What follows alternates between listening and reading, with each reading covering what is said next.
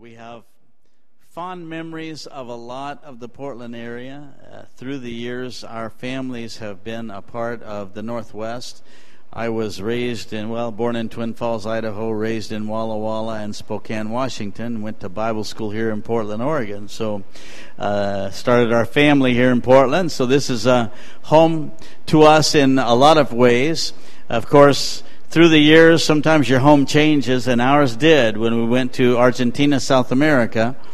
It was just three of us. Our oldest daughter, Kara, who goes to the Oregon City Church, uh, Kara Huffman, she is our oldest daughter, and um, she was six weeks old when we first went to Argentina. So just a little tiny thing. And my grandmother, who's not in the church, uh, she she cried and cried. I said, Grandma, what's the matter? She says, I know she's going to die when you, while you're down there. I said, How do you know that? She says, You're just too small to be taken uh, over there. Well, kids are resilient, and uh, uh, she did just fine. Uh, godly woman today. Uh, we have three beautiful granddaughters. Uh, through her and Mike Huffman, so we're blessed. And of course, three other children came along. One was our son Ryan, who was eight months old when we went back after the second time, and he started a Hispanic church later on in Miami, Florida, Fort Lauderdale, Florida, and doing very well. Ten years now, twelve years, he's had that church, and they're doing very, very well. A Hispanic church, all all in Spanish, and he just had to start his second service. They don't all fit in the sanctuary, so that's a good problem. Praise God. And then our our two youngest daughters uh, were born in Buenos Aires, Argentina, and they are in the Spanish culture with Ryan down in uh, Florida. So we have three there and one here, and we're kind of in between, but the Lord has been good to us through the years. It is good to come back to this area, see the growth of God. This church here, I've never been that I know of with Brother Brock and this uh, church, but it is just great to to be here, see the work of God here, and some great uh, young couples and older alike serving the Lord. And I do trust that God will give you the desire of your heart. Uh, I, I, believe that he, he has promised that in His Word, as long as our desire coincides with His. And so I pray that uh, your desire tonight, today, is that the Lord would have His way in this community. And if there's ever a community in this area that needed the Lord, it's Beaverton. Amen. I uh, I do. My my wife actually has a brother who lives here in the Beaverton area, and he's not. Uh, serving the Lord tonight, but who knows? Praise God. You know, the, the Lord, as long as there's life, there is hope. And uh, not only hope physically, but hope in the spirit that things will turn around. I do want my wife to come and uh, say what she feels. She's actually tied more to the Portland area than I am.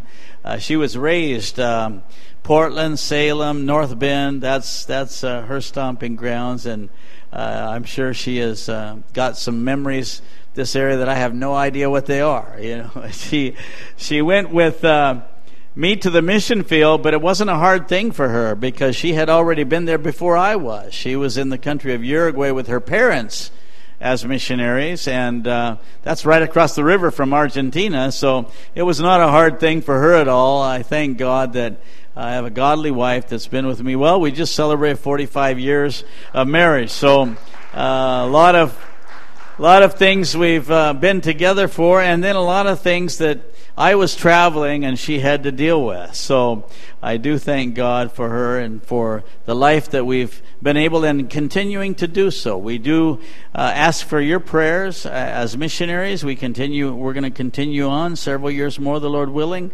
and. Um, we do need your prayers and your finance. If any of you would like to say, as Brother Brock, like to help support us, I have a paper form that I'll leave Brother Brock, and he can share that with you, and uh, you can share with him what you'd like to do, and through this church, be a part of our ministry in South America. And when I say our, I really have to qualify that because really it's not just me and my wife. Uh, we have been a part of many churches just like this one that have helped us, uh, given, prayed. Some of them actually came down and uh, ministered there. Of course, we left Argentina in 2003 to become regional director of all of South America. Didn't know if we'd be able to love the other countries like we love Argentina. And I have to tell you, the Lord has expanded our heart because there are some wonderful, wonderful people in the other countries of South America. Have my wife come and say something this, this evening. Well, this afternoon.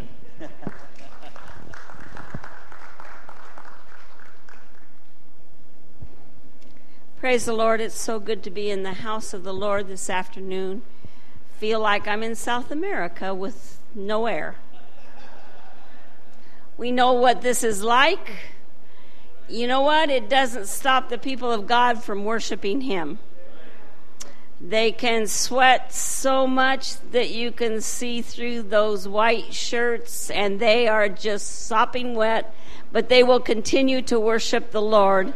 And I'm glad that we've been able to be with a people that love Him. Love Him because, you know, there is no other hope in this world. He is our only hope. I was thinking of the chorus On Christ the solid rock I stand. All other ground is sinking sand. He is our true hope. And we have seen lives change through the years, and we continue to see them change I was thinking of a man who has gone to be on to be with the Lord already, but he came into the church an alcoholic, lived in um, what do you call those big caños? He lived in a big pipe underneath a bridge. But when he came to the Lord, he was illiterate. He could not read. He couldn't even speak good. We could not understand him much of the time. But when he received the power of the Holy Ghost into the, his life, he became he became a man that could a man of God that could pray for people and they were healed. It was not unusual. It was not unusual to go to the church that he pastored and he would ask for people if they needed prayer after church and the line would begin from the pulpit clear to the back of the church for people to pray for, for him to pray for them. Cacho is no longer with us. God did give him the ability to read the Word of God. Beyond that, I don't know if he knew how to read. You know, you can't discount small things in life because you never know what God can do with you. Speaking about that, I just remembered we were with just with a pastor who is Venezuelan and went to Brazil I don't know why he went to Brazil, but he felt the call of the Lord to go there.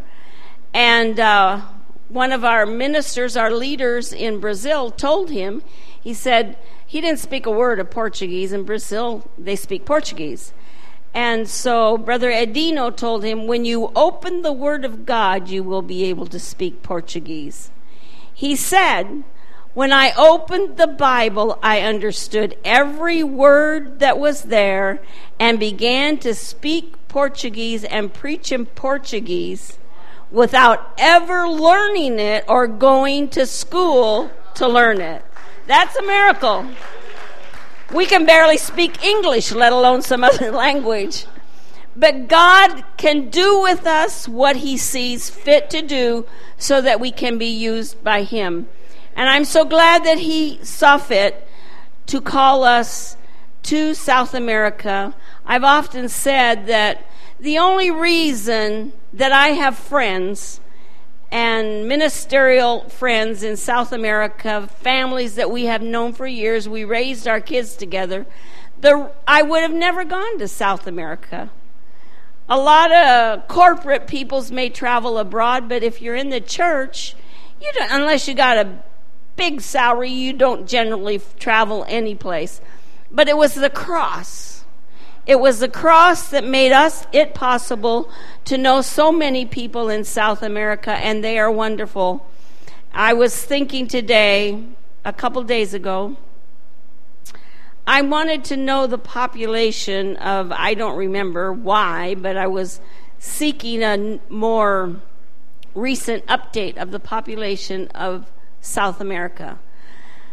And so when I went on to famous Google, um, I found there were several, of course, websites that came up, and I clicked on the first one.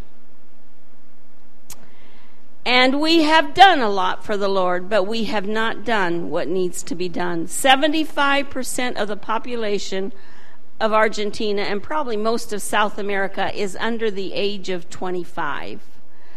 These little kids left here today to go to Sunday school.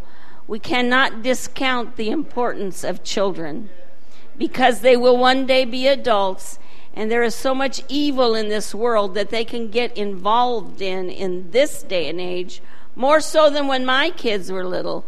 But in South America, it is increasingly, here actually in the United States, we have a minus, minus population. We're losing more than we're gaining because people are not having kids.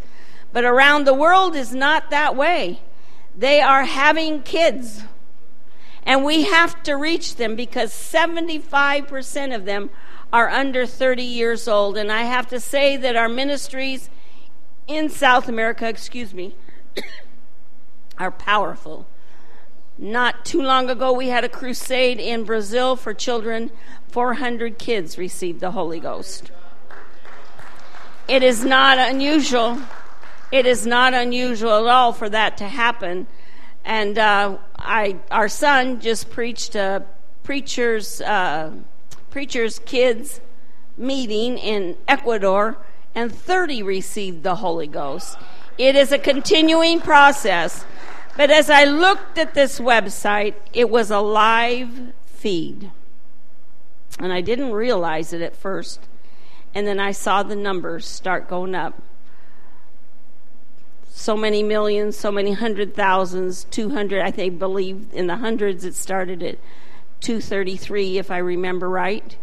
And then I looked back at it and it was 234, it was 235, 236, 237.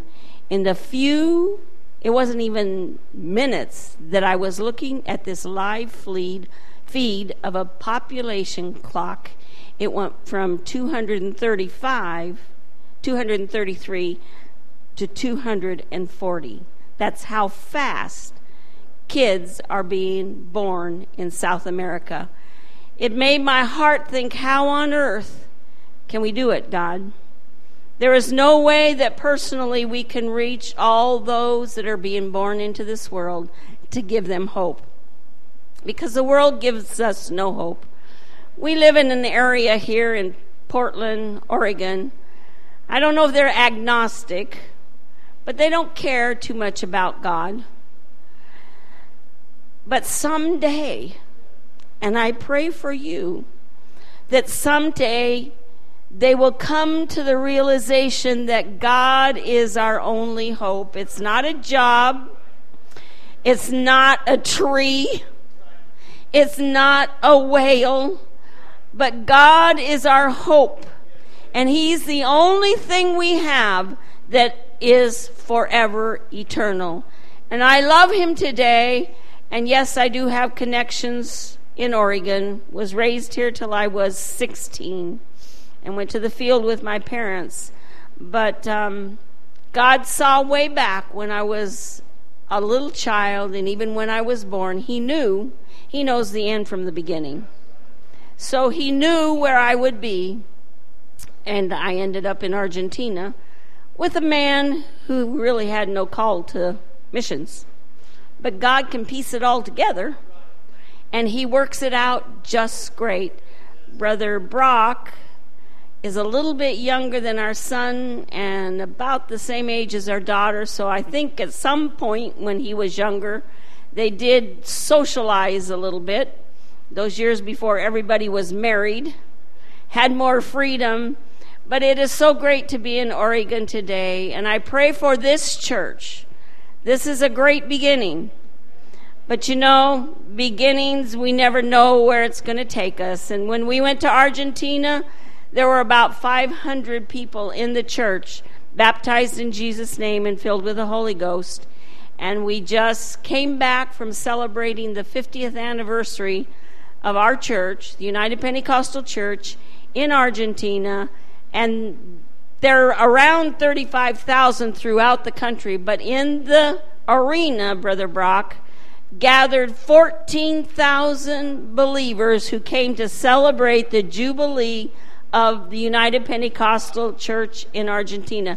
So it's growing faster than can we can keep up with it. And we're thankful for that. We, may God bless you.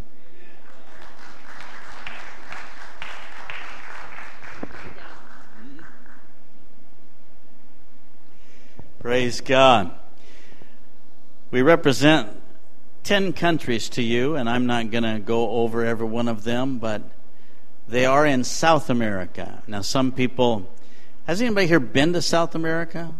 Visited South America? Anywhere in South America? From Colombia or Venezuela south? Okay. Uh, has anyone visited Central America? No one visited Central. Has anyone visited North America? I know you have because that's where we live. As a matter of fact, Mexico claims to be North America rather than Central America, and uh, they count themselves. Which you know, it's funny. Our kids went to school and grew up in in that culture, in the South American culture. So they were taught in Spanish.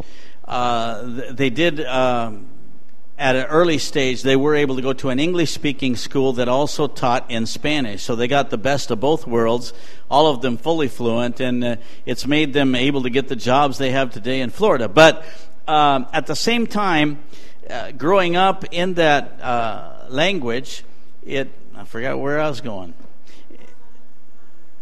Oh, yes, that's what I was going to say. So they, every morning, every morning at school, they sang the Argentine national hymn. Uh, just like uh, here in the States, the Star Spangled Banner. I don't know if kids sing that every day, but in, Ar- in Argentina, you sing the, the national hymn. They're very nationalistic, all of the countries, South America. So they learned everything that, uh, that was taught in Spanish. So you don't realize sometimes the differences there are in culture. One time, uh, one day, I was uh, just talking with the kids, and I said, Yeah, the seven continents. They said, Dad, there's not seven continents. There's only five. I said, well, of course there's seven. I said, that's, that's what we're taught in school. They said, not us. We're taught in school there's five. And uh, I was ready to argue with them, boy. I, this is not right. They're not teaching you right and everything. After they explained it all to me, I kind of thought they're probably right. You know, so uh, a lot of things that uh, you think you know, they change depending on the culture you go to. Um, the, for instance, here in the States, if we say tacos, almost everyone that even knows what a taco is in the States assumes that you're talking about food. But in South America, when we talked about tacos, they looked at us so strange, and we finally come to a, a meeting of the minds, found out that a taco in Argentina is the heel of your shoe. So you you walk on tacos. You don't eat tacos, you know. Uh, burritos, that's exactly what it is in Argentina. It's a burrito, which is a little donkey. So we don't eat burritos either. We, we don't eat the beans and rice. We don't eat, they don't even call it frijoles. It's called porotos. So everything changes from uh, one area of Spanish to another, you say, why don't they just all get together and make a United States of South America? Well, that's not going to happen, folks. I can tell you that's not going to happen. They are so nationalistic. South America, of course, Brazil's the big soccer power, but in Central America, two nations actually went to war over the outcome of a soccer game. So uh, they're not going to get together politically in any way. Uh, we do thank God that the gospel is the great unifier. The Bible says we are all baptized by one Spirit into one body. Hallelujah. And then it says, hay un Señor, una fe, un bautismo, un Dios y Padre sobre todo, por todo y en todo. Hallelujah. Which is just the same as I was saying. It's one Lord, one baptism, one faith. And I praise God tonight, today, that we can recognize the power of the gospel to unify different cultures, different mindsets, different uh, food desires. Uh, most of them, they don't want to try our food. They found the best food there is to eat, and that's what they're going to eat. They don't care if there's new food out there or not. So, uh, if you're a foodie, uh, you know, some people like to go to different countries and eat their food. You're, you're most likely a North American because uh, North Americans just like to try new foods.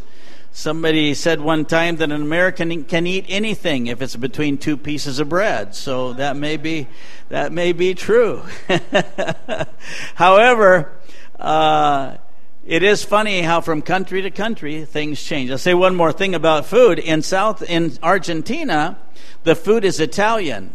Uh, 65% of our country is Italian descent. So uh, if you read our phone book in Buenos Aires, it looks just like Rome, Italy's phone book. You know, the Risutis and Dominicis and Firminici and all of those. That's the, that's the last names in our phone book. And um, consequently, Pizza Hut didn't even last six months. You know, they, they just, you know, they, they came down there trying. I mean, we have pizza places on every corner, every street corner. We got more pizza places than Rome does. So, uh, it's just, uh, a different kind of eating. Of course, they also have another thing. 36 million people, 55 million head of cattle. So you know what we eat? We eat beef. I mean, good beef. I have eaten steaks that don't, I, did everybody eat already? Um, I've eaten steaks that thick that I only needed a fork to cut down through them. They were absolutely beautiful, beautiful, wonderful. That's that's uh, what we eat there. Now they don't use a lot of. They don't eat hot sauce. They don't like anything hot. No, nothing picante. They uh, they want to taste the food, and especially especially the meat. You know, they don't even cook it with sauces. They, they don't bring you Heinz 57 and A1. They bring you salt that's it. So uh, they do have a little sauce called a chimichurri, which is pretty good stuff uh, if you like that. I just uh, thought I'd put that in because a lot of people they think you know they think everybody south of the border eats tacos. Not so. Not so. Not to happen. Uh, you know. And not only are there differences in food, there are differences in politics. Uh, we have some countries that are basically under dictatorships. We have other countries that are basically communist. We have others that are semi democracies. Most democracies in South America don't do real well over long term. Uh, normally, a strong man comes to power. They have a word for it, even. It's caudillismo, which is uh, uh, the strong man mentality. And a lot of times he's accompanied by a bunch of thugs. So a lot of our politics is not real high level discussions. It's, it's, mainly prevent the other guy from voting so that your guys vote and you win. That's the kind of thing that they do. So we have street protests in almost every of our every one of our countries. They'll burn tires in the streets uh, over anything, especially in Bolivia. Bolivia one time went through 19 presidents and about 30 uh, well, I take it back. It's about nine presidents in about a two year period of time. One time in Argentina, we went through six presidents in one week. As a matter of fact, it got to be so bad, nobody wanted to be president. They asked the, this guy in the Senate, You want to be president? No, I don't want to be president. so it uh, gets pretty strange sometimes in politics. Again, such a difference. The countries themselves. We got the highest mountain in all of North and South America is in Argentina, Mount Aconcagua, one of the eight tallest mountains in the world. Uh, and yet we have things like in Bolivia, they have some salt flats called Uyuni, which go on for hundreds of miles, hundreds of square miles of, it looks like a lake until you walk out on it and there's just a little cap of, of uh, water on top of all of these salt crystals. They go out there with dump trucks and scoop it up and for you know what that's what you're eating on your table you know? Um, you just it's it's hard to imagine a whole continent. I know we have uh, our own continent here but south america is much bigger than the united states uh, as a matter of fact, the one country of Brazil alone is bigger than the United States. If you discount Alaska, and most of us really don't count Alaska that much, you know, so far away from the connectedness of the United States. So, uh, Brazil, I can spend $800 on a plane ticket from Brasilia to Sao Paulo or from uh, Manaus to Porto Alegre. Inside of Brazil, it's like traveling from Los Angeles or San Diego to Bangor, Maine, or New York City. It's that far uh, to travel. A lot of Brazil, there are no roads. It's out in the Amazon River Basin. I thank God for our young people in our churches that have given through the years for a program called Sheaves for Christ. Because of that, uh, our missionaries have had vehicles to drive, and in Brother DeMerchant's case in the in the Amazon River Basin, he has uh, an airplane there. As a matter of fact, he has two airplanes now. Uh, unfortunately, Brother DeMerchant passed away this year, so we have a big hole in our missions personnel and a big hole in the heart of Brazil. Uh, Brother DeMerchant was a fantastic missionary, our oldest and longest serving missionary of all time, over 52 years. Brother DeMerchant lived in the same house for 52 years in Manaus, Brazil. When he went there, it was all uh, just wasteland around. Now he's in the heart of the city. in that in that city we had no one baptized in Jesus name, no one filled with the Holy Ghost. When he left 52 years ago to be with the Lord, there are now almost 300 churches in that city alone, not counting the hundreds of churches out through the Amazon uh, jungle. Most of the time, he would take that float plane, land on a river, go up to the, uh, you know, taxi up to the little city that was out there. You can't believe it, folks. There are cities out there, 15, 20,000 people it, it, looks like there's nothing but trees until all of a sudden it opens up down below you and there's a, a, city and he'll make a little loop around the city and said that's our church right down there and you can look down there they all know the sound of his plane they all some of the people come out and start waving up at us and we land on the on the river and taxi up there and there's about 20 people took us up to the church so we could have service. A strange deal you know? It's a whole nother world. Uh, when one of our pastors i think had to killed two jaguars that were bothering his goats and had their hides stuck up on the wall and there's all kind of things out in the jungle. I don't know if any of you think it's really exotic to go to the amazon. You are very welcome to come and see that exotic place that has anacondas in the trees. It has uh, things like piranhas, piranhas in the water. Basically, it's a little fish that looks like teeth with a tail on it. It's it it it's how it's hungry. It's always hungry. Uh, they can strip a cow in a, in one minute. They can strip a full-grown steer down to the bone. You know, and when it, if you happen to fall and have a little bit of blood on you or a little bit, you know, I mean, you don't need the big old sharks. You know, all those little teeth add up, and uh, it's certainly. I mean, we have there's insects out there, folks. I I don't want to put you off of taking a trip to the Amazon. I'm just wanting to make it, if you really want to go, just, there are little bugs out there that are so small you can't see them. They're called jejenes. The only way you know they're out there is when they bite you. And they leave big old tremendous marks on you. I mean, a bite that just and scratch and itch. I took two steps. I'll leave this in just a second, but I took two steps on the bank of the river getting up to service out of Brother Benny DeMerchant's plane. I'm on the pontoon. I would wanted to jump over the brush there, but I knew I couldn't make it. So I took two steps real quick, got out on the gravel where I could walk. I because I knew there's things in there that bite you, and you can't see them.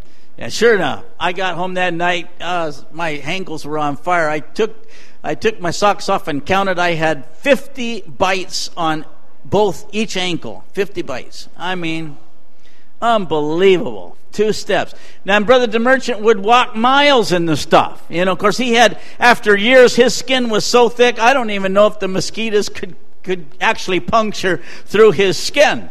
Uh, talk about a man of God, a man of iron. Unbelievable guy. Did anyone here know Brother DeMerchant or read anything about him? He has two books out. One's called Full Throttle, the other one's Full Throttle 2, and that's exactly what he did. Flying around the Amazon and taking, he would drop over, he would go over a certain village, Indian village. He had these lures that he made fishing lures, put them in little plastic bags, and put a tract inside of them. And, and he dropped those out by the hundreds over these little villages that he'd go. Just drop them out of, throw him out of his plane. You know, someone probably got lost in the jungle, I'm sure, you know. But uh, there were people that came to the Lord because of the track that Brother DeMerchants did say, I fished with this, best lure I ever got all my fish on, so I figured I needed to come and see the guy that made it and ended up getting filled with the Holy Ghost and baptized in Jesus' name. So you never know. Praise God.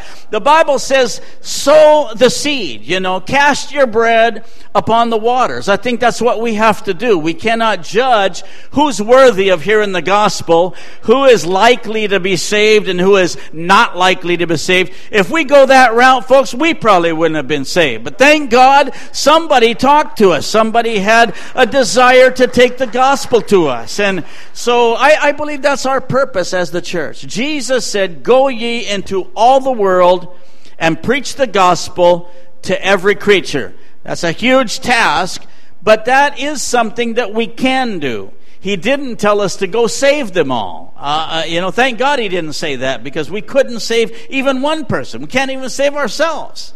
But oh, I praise God, His gospel, we can preach it. And I thank God for men like Brother DeMerchant and others that have gone into the big cities.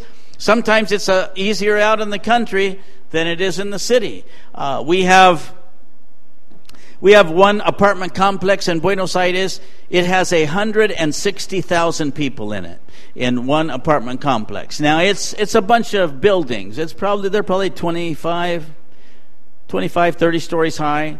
There's a bunch of them. I don't know how many. 20 maybe. There's a ton of them. And they make their own little city. I mean 160,000 people, it's a lot of people. And uh, the first two floors are fire department, police station, supermarkets, dry cleaners, car wash. I mean, it's all, you could live in that building. If you worked there, you'd live there all your whole life, never have to leave. It's just a, a whole city within itself. So the question is, how do you reach that? And uh, sometimes we, we really don't have the answer because all of those apartments are, are owned, you know, they're not rented. So, uh, how do you how do you have a church there? But you know, God provides a way. Uh, God sent us some people that lived there. They got in contact with someone, came to our church. They said, Hey, come have service in my apartment. So here we are. Praise God. They're going up into those apartments. I think there's, uh, at one time we had three or four apartments that we were having church in, in these high rise apartment buildings. Can't get too loud, you know. You can't have a whole lot of running the aisles and uh, jumping up and down uh, for joy, you know. They just kind of clap for joy or whatever, you know. but it, in the in the long run, souls are being saved by the outreach of the church. So, however you can do it, it's different here in Beaverton. It's not Buenos Aires and it's not the Amazon jungle. But God knows and can motivate you and provide for you the way to reach new people and just give them the gospel. That's our responsibility to give them the gospel of Jesus Christ. I, uh, I did want to say one thing about the spiritual aspect of the work. Uh, South America is one of the oldest areas of missions work of our church. There are actually missions works in Colombia before our church actually became the United Pentecostal Church in 1945. So in the early 1940s, there were already people preaching this gospel in the country of Colombia. As a result, a, a mighty revival started there. Now, you have to realize back in those years, the 40s, 50s, 60s, uh, the Roman Catholic Church was the predominant and almost the sole church in all of Latin America. It still is very strong in many of those countries, Colombia particularly. And so there was a lot of persecution to anyone that was not Roman Catholic. As a result, our church, as it began to grow and began to uh, reach into some of these rural areas, uh, there was a whole lot of persecution against us. We actually had some martyrs, people that were killed uh, because they believed in the power of the name of Jesus and uh, preached and taught that and lived that. But as a result of that, uh, there a revival broke out in one little place. Uh, I I can't remember all the particulars, but this this 16 year old girl went to a city uh, somewhere close because she was from the country. Went to the city and was filled with the Holy Ghost and was baptized in Jesus' name. She went back to her little town and started telling people about her getting the Holy Ghost. Now, this is not a 28, uh, 35, 40 year old that has all kind of Bible knowledge. This is a 16 year old girl that just got the Holy Ghost last week and comes into her little village and she's telling people what she knows about the Holy Ghost. They got so interested that they started meeting at her house. Her cousin ran the bar in that little town, and one night there was nobody in his bar. And he said, What is what's going on here? and uh, somebody said, Well, they've all gone down to your cousin's house uh, uh, to hear about the Holy Ghost. He says, I'm not selling anything. You see, he got, he got his gun. He was absolutely furious. He was going to go down there and shoot her. And when he got down there and he came in the door, here are these, you know, there's probably 25, 30 from her little village listening to her talking about the Holy Ghost and getting the Holy Ghost. I mean, what else could, she didn't know uh, anything about the Bible or anything. She just knew her experience. And, uh, he came in there he started walking into, into the group that was there and all of a sudden just started shaking. He had his gun in his hand and he just started shaking and just kept shaking and kept shaking he looked at her. He said, "What's going on?" She says, "I don't know. I'm just talking about the Holy Ghost. Maybe as that's the Holy Ghost on you." And and he just started shaking, kept shaking for a long time. Of course, uh, got rid of his gun. Decided he wasn't going to shoot her after all. He didn't know if you know if this is just coming into her presence, what's going to happen if I actually threaten her. You know, his name was Saul Ramirez. God filled him with the Holy Ghost, and he was uh, later baptized by missionaries in Jesus' name. And out of that, a revival broke out in all of Colombia that reached later on into Ecuador, into Venezuela, into Peru, neighboring countries, all because of a 16 year old girl that believed in the word and was, had faith in her heart for what God had done in her life. I think that shows me that God can use anybody, anywhere, anytime, whoever wants to do something for God, God can use you. Hallelujah. You don't have to be an expert on the Bible and you don't have to have all the answers because who does? Who has all the answers? Some people think Siri does, but sometimes, you know, ask Siri some idiot question, she responds with an idiot answer. So, all I gotta say is, no one knows everything there is to be known. I think that's a good thing because we are going to constantly seek after the Lord. I, I want to know some more things. I want to be feel be more filled with the Spirit, and that is a, all a part. So we have some great works. The the work in Colombia has about fifty thousand people in it, and the work next door in Venezuela has over four hundred thousand people in our churches. The work in Ecuador, right near close, has 40,000 believers. The work in Peru, 18,000 believers. So we, we thank God that we have been able to be a part of a tremendous work for God. Now, we don't claim those numbers, we just report them because I'm not out there in the jungle reaching the souls, and I'm not in the big cities of Quito and Bogota but there are people that love God just like you and I do. Hallelujah. They love this word. They've been filled with the same spirit and they have been baptized in the same name of Jesus. I just want to say a few more words in Spanish. Anybody here understand Spanish? ¿Alguien habla español? Amén. En la Argentina no lo llamamos español, lo llamamos castellano. Y se usa el je, so es yo me llamo. Es un poco diferente el acento argentino de Uruguay. Pero en sí, hermanos, quiero saludarlos y, que sepan que nuestro Dios es el único verdadero Dios y se llama Jesucristo. Aleluya. En Sudamérica, desde Ecuador hasta Chile y la Argentina, hay una iglesia en cada país que está alabando el nombre del Señor en este día.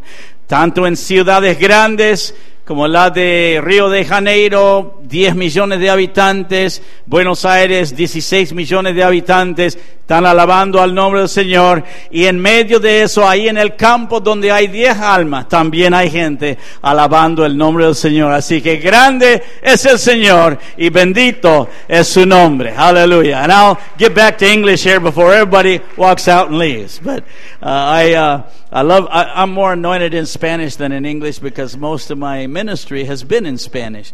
Uh, all my sermon notes, most of my sermon notes are in Spanish. So when I preach in English, I'm just translating as I go along. You know, it's just uh, just a part of, of our lives, and uh, it's so much a part of our lives that for our boy. He got Spanish and English all mixed up. He didn't know what was what. So one day he was in the grocery store with my wife. He may have been four years old. And he's looking at the milk. And he says, Mama, what's the, what's the Spanish word for leche? Thought he was talking English, you know. So she says, Ryan, that is the Spanish word for leche. So the English word is, is milk. And so he, uh, It took him a long time. I mean, he's turned out a very fine minister of the gospel, but it took him a long time to figure out a few things when it came to the language. Just all got mixed up in his mind. Uh, we're, we're glad for that because it indicated to us that uh, they were not just going to be outsiders, they were going to be a part of that culture, and indeed they have been. I, I would like to ask your prayer for two countries. And if you have a prayer list that you pray for, or if you have prayer uh, during the week, maybe this week you could mention those two countries uh, to the Lord in prayer. One is Venezuela.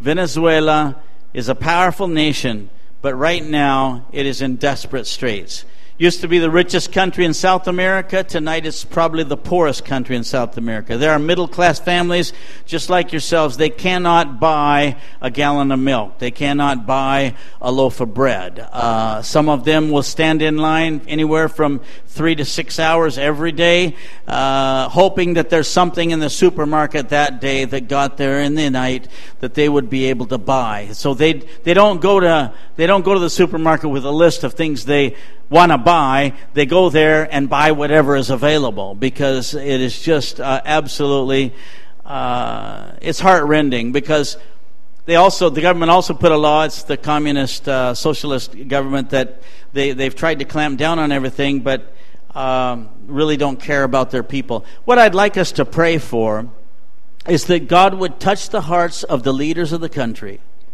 and that there would be a change towards these issues that the people could live. It would be one thing if it was some African country out there, some Asian country that never had any anything other than what they have. Then we would just say, okay, that's just how it is. But that's not just how it is in Venezuela. It has been artificially produced by bad government, and I don't care if they're communist, as long as uh, the people of God can live a decent life and they can uh, they can uh, do the work of God there. That's what we ask for. We're not asking for the government to change, but their attitude to change and their, their look, outlook towards the people of God. Our people don't need to be standing in lines for hours on end just to survive. They need to be out preaching the gospel. They need to be out living, living the life of a Christian. So help us pray for that. Uh, you know, I think, I know it seems like almost impossible that a country would turn around, but a lot depends on the leaders of a country.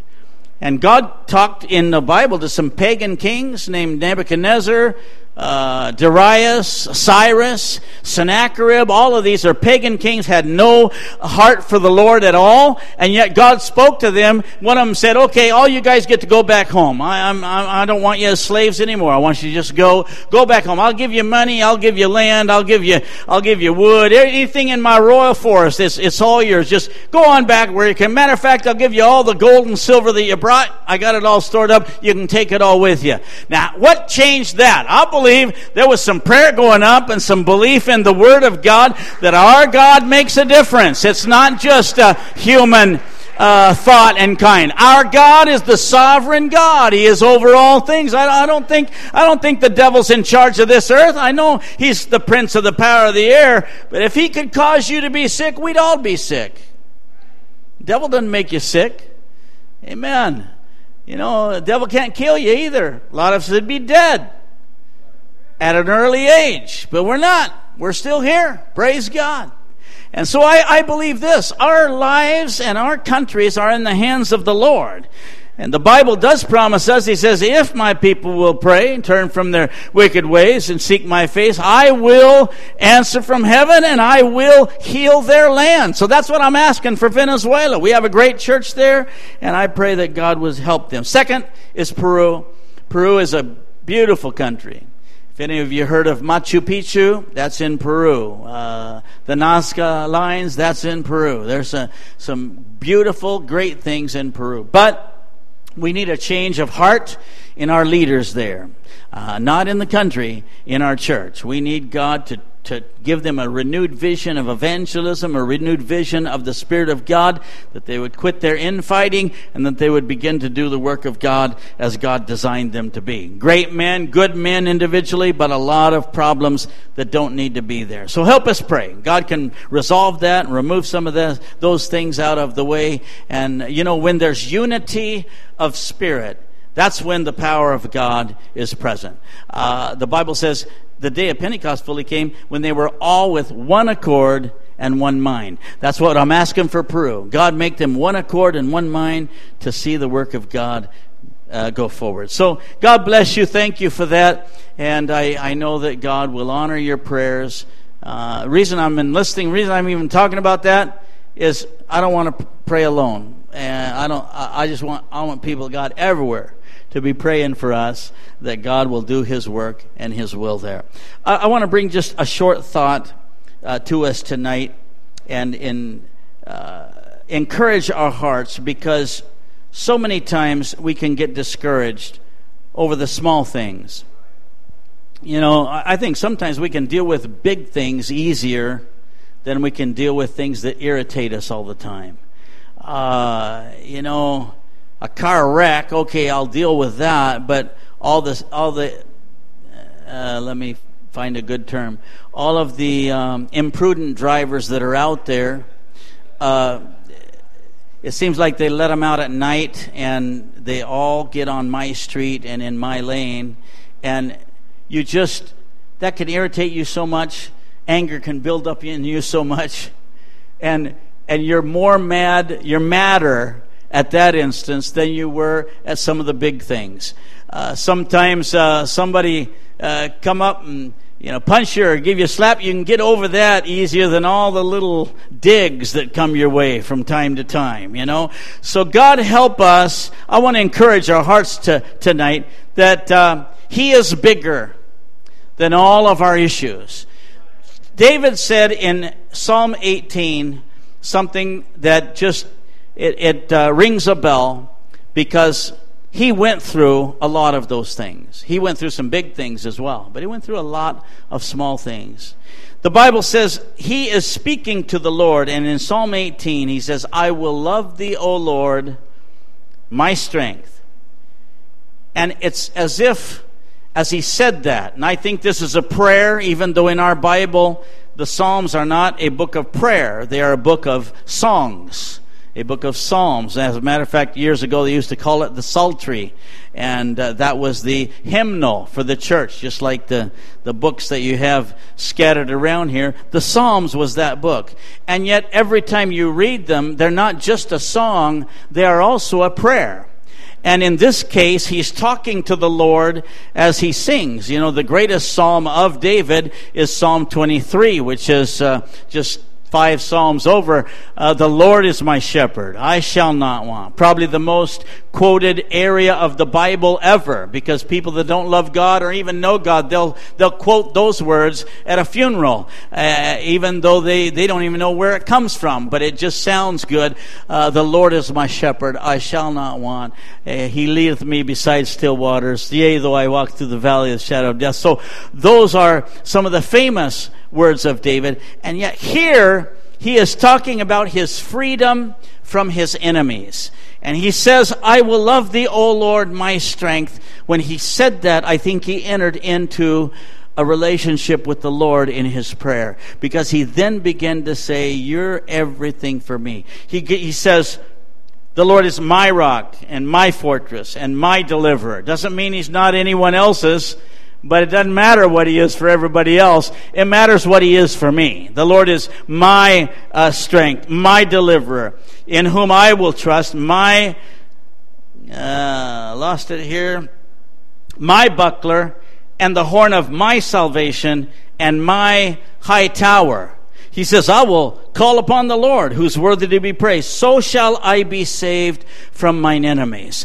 He is saying that as I praise the Lord, I begin to get stronger. I begin to get closer to Him. I begin to feel more what He is for me. And so by the time he gets to verse 3 here, he says, I'm going to call upon the name of the Lord. He's, he's worthy to be praised. And that's how I'm going to be saved from mine enemies. Now, I don't know if you have any enemies here tonight. I hope you don't. Hope nobody has an enemy. But if you do, He just gave us the way to be saved from our enemies.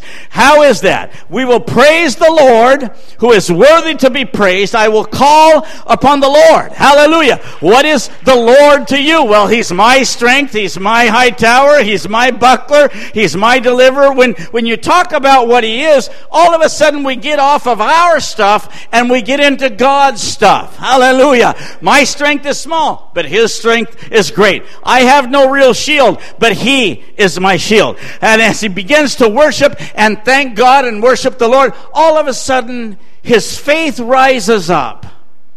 He is lifted up in his own spirit. And he says, That's how I'm going to be saved from my enemies. You can read on further in that same psalm. He says, I feel so good, I can run through a troop and I can leap over a wall. Now, this guy, uh, when he wrote this, he's an older man. You can read it in 2 Samuel uh, 22. This same psalm is repeated in 2 Samuel 22, and these are almost the last words of David. So he's an old man, but he says, I feel so good right now, I could run through a troop of an enemy, and I could leap over a wall. Now, what made him feel that way is the fact that the Lord became his strength and his high tower and his deliverer. I think sometimes we try to deliver ourselves or we try to depend on our own strength or our own intellect. And certainly there are some great intellects out of there, out there. If we get right down to it, I know there's a, a, saying in English, lift yourself up by your bootstraps, and it's an old saying. The young people probably don't have never heard that, but basically means you're going to lift yourself up by your own will and your own power. It's not going to happen.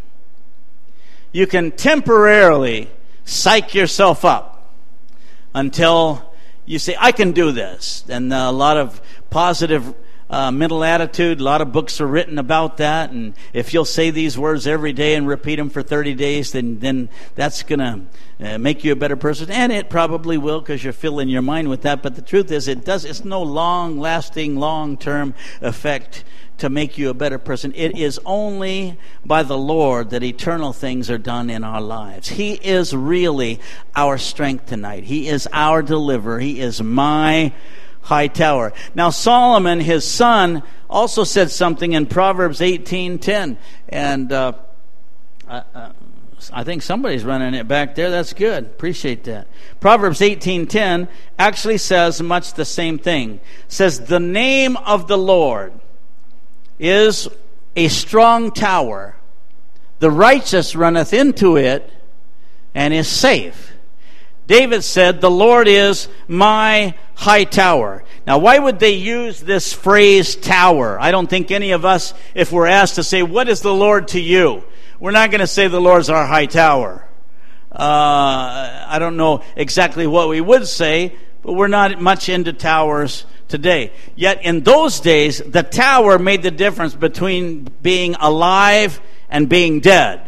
If you were in the tower, you were alive. If you were outside the tower, you could very well be dead. A wild beast come along, a marauding band of robbers, a neighboring enemy come against you. The tower was your protection. When you got into the tower, some of those towers were so big, so tall, that um, there's one tower in the Bible talks about a thousand men and women could be up on top of it. It was like a castle uh, by and of itself, and uh, up on the up on the top of it, they were almost uh, totally. Uh, protected. There was no way the enemy could get to them. This verse actually says that says the name of the Lord is a strong tower, the righteous runneth into it and is safe. That word safe means he is inaccessibly high. He is so high that the, that the enemy can't get to him. I like that idea. I believe we are that way. Now, how are we that way? Because the name of the Lord, that's our strong tower. We run into his name. In Spanish, it doesn't say it. There is no it in Spanish. It's him or her. It's, uh, that's the way all wording is. It starts with, uh, if it ends with an O or ends with an A, it means a masculine or feminine. In Spanish, it says, el, uh, torre, este, Torre fuerte es el nombre de Jehová.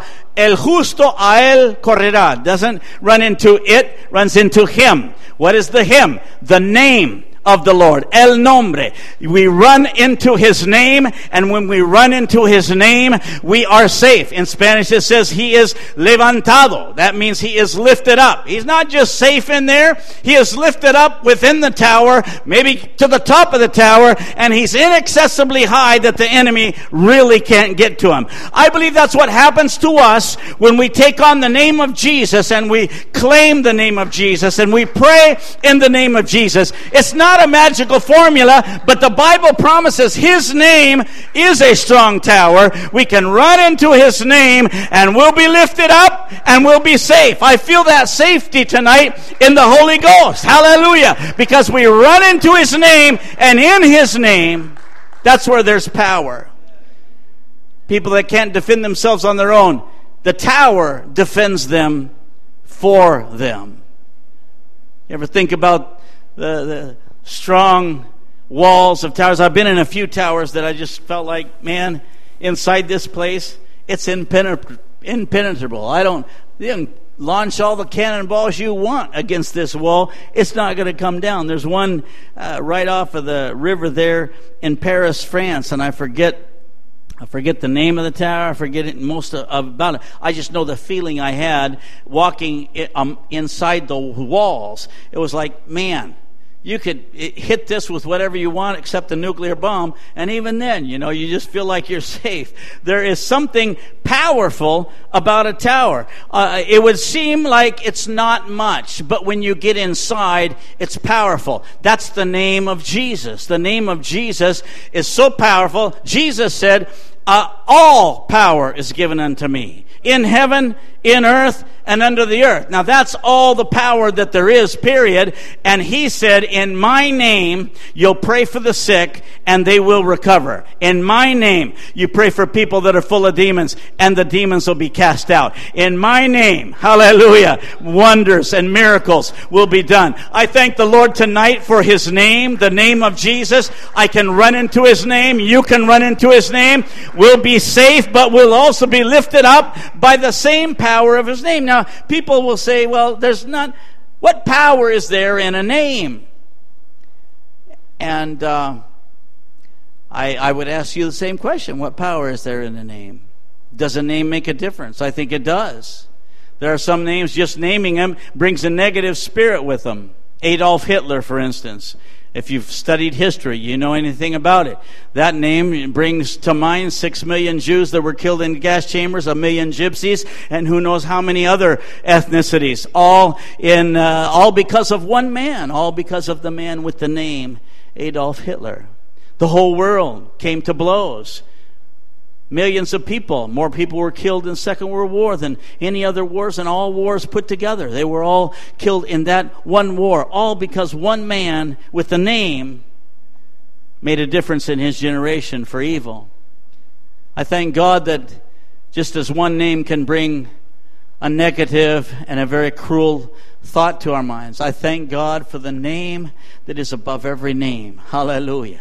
The Bible says He gave him a name that was above every name, that in that name every knee would bow and every tongue would confess that Jesus Christ is Lord to the glory of God. I thank the Lord tonight, today. Hallelujah. There is a name that is above every name. Sometimes, you know, uh, people are intimidated. There may be fear in someone's life here tonight, today. I've had fear in my life. And I know that in my own thinking, I can't just psych myself up and get rid of my fears. It's like telling somebody, hey, don't be afraid of the dark. Oh, that's a good thing to say. How do you get that out of a person? You know? Fear of heights, fear of, of claustrophobia. I mean, there's all kind of phobias. And every one of them you don't just psych a person out of it. You don't just say, hey, hey, don't, don't be like that. Well, that's a good thing to say, but at two in the morning, hey, flip that light on, man. I, I don't, I don't like the dark. What, you know, there are things in our lives that it's only in the power of God and the power of the Holy Ghost that we're going to be able to cope, that we're going to be able to see that we are indeed lifted up above our own fears and our own desires and our own problems. I praise God today that when we say the name of Jesus, as we say his name, David did, the Lord is, the Lord is, and all of a sudden that name became strong and high and mighty in his life. We need to do that. We need to say the name of Jesus when we get up, when we go to bed, as we walk in our day. We need to get that name of Jesus forefront in our mind. And as we say his name and as we love his name, all of a sudden we begin to realize the power of that name is with us. It's not a long way way off from us. He gave us the authority to use His name. We can use His name when our kids get sick. We don't have to uh, wait for a conference. We don't have to necessarily wait for the pastor to get there. We can pray in Jesus' name and the same authority and power that resides in that name will do the work that needs to be done. It's not our power, it's His power. It's not our uh, authority, it's His authority. And yet, what name is stronger than the name of Jesus. It's so strong that it was given by an angel. Uh, Joseph and Mary didn't go find a baby book somewhere and say, What are we going to name our kid? And um, oh, I like Jesus. Sound good to you? Nah, I don't know. I kind of like Joseph. Uh, no, no. The angel Gabriel came and he said to Mary, He said, You're going to call his name, that boy that's in you, you're going to call his name Jesus because he is going to save his people from their sins. It connected the name Jesus with the salvation from sin of his people, including you and I. Hallelujah. It's bound up in the name of Jesus. So it's not just a good name, it's the only saving name. As the apostle said, there is none other name under heaven given among men whereby we must be saved. Uh, some people say, well, it doesn't really matter what name uh, you're baptized in, or doesn't matter what name is called over you. Well, if there's only one saving name, that's the name I want. Hallelujah. If there's one name that has more authority than any other name, why would I want a lesser name? Give me the name of Jesus, call it over me, pray it over me, preach it over me, but I need to walk in the power and anointing of the name of Jesus. The Pentecostal church, especially United Pentecostal Church, has we're known as the people of the name. Sometimes people actually have criticized us through the years. Said, What's wrong with you people? You're all hung up on one name. Use a bunch of other names. Kind of spread it around a little bit, you know? Well, that's like telling a, a girl that's in love and about to be married, Hey, don't call your boyfriend by his name. Call him by a bunch of other names. I mean, after all, one name's the same as another. Oh, yeah? No, no. That name's the one I have a relationship with. Because when I call their name, I can see them. Now, I don't want to get mystical here on you, but there is a power in calling upon the name of someone. You can say Susan, Susan here or Mabel or Sylvia, doesn't mean a thing to me.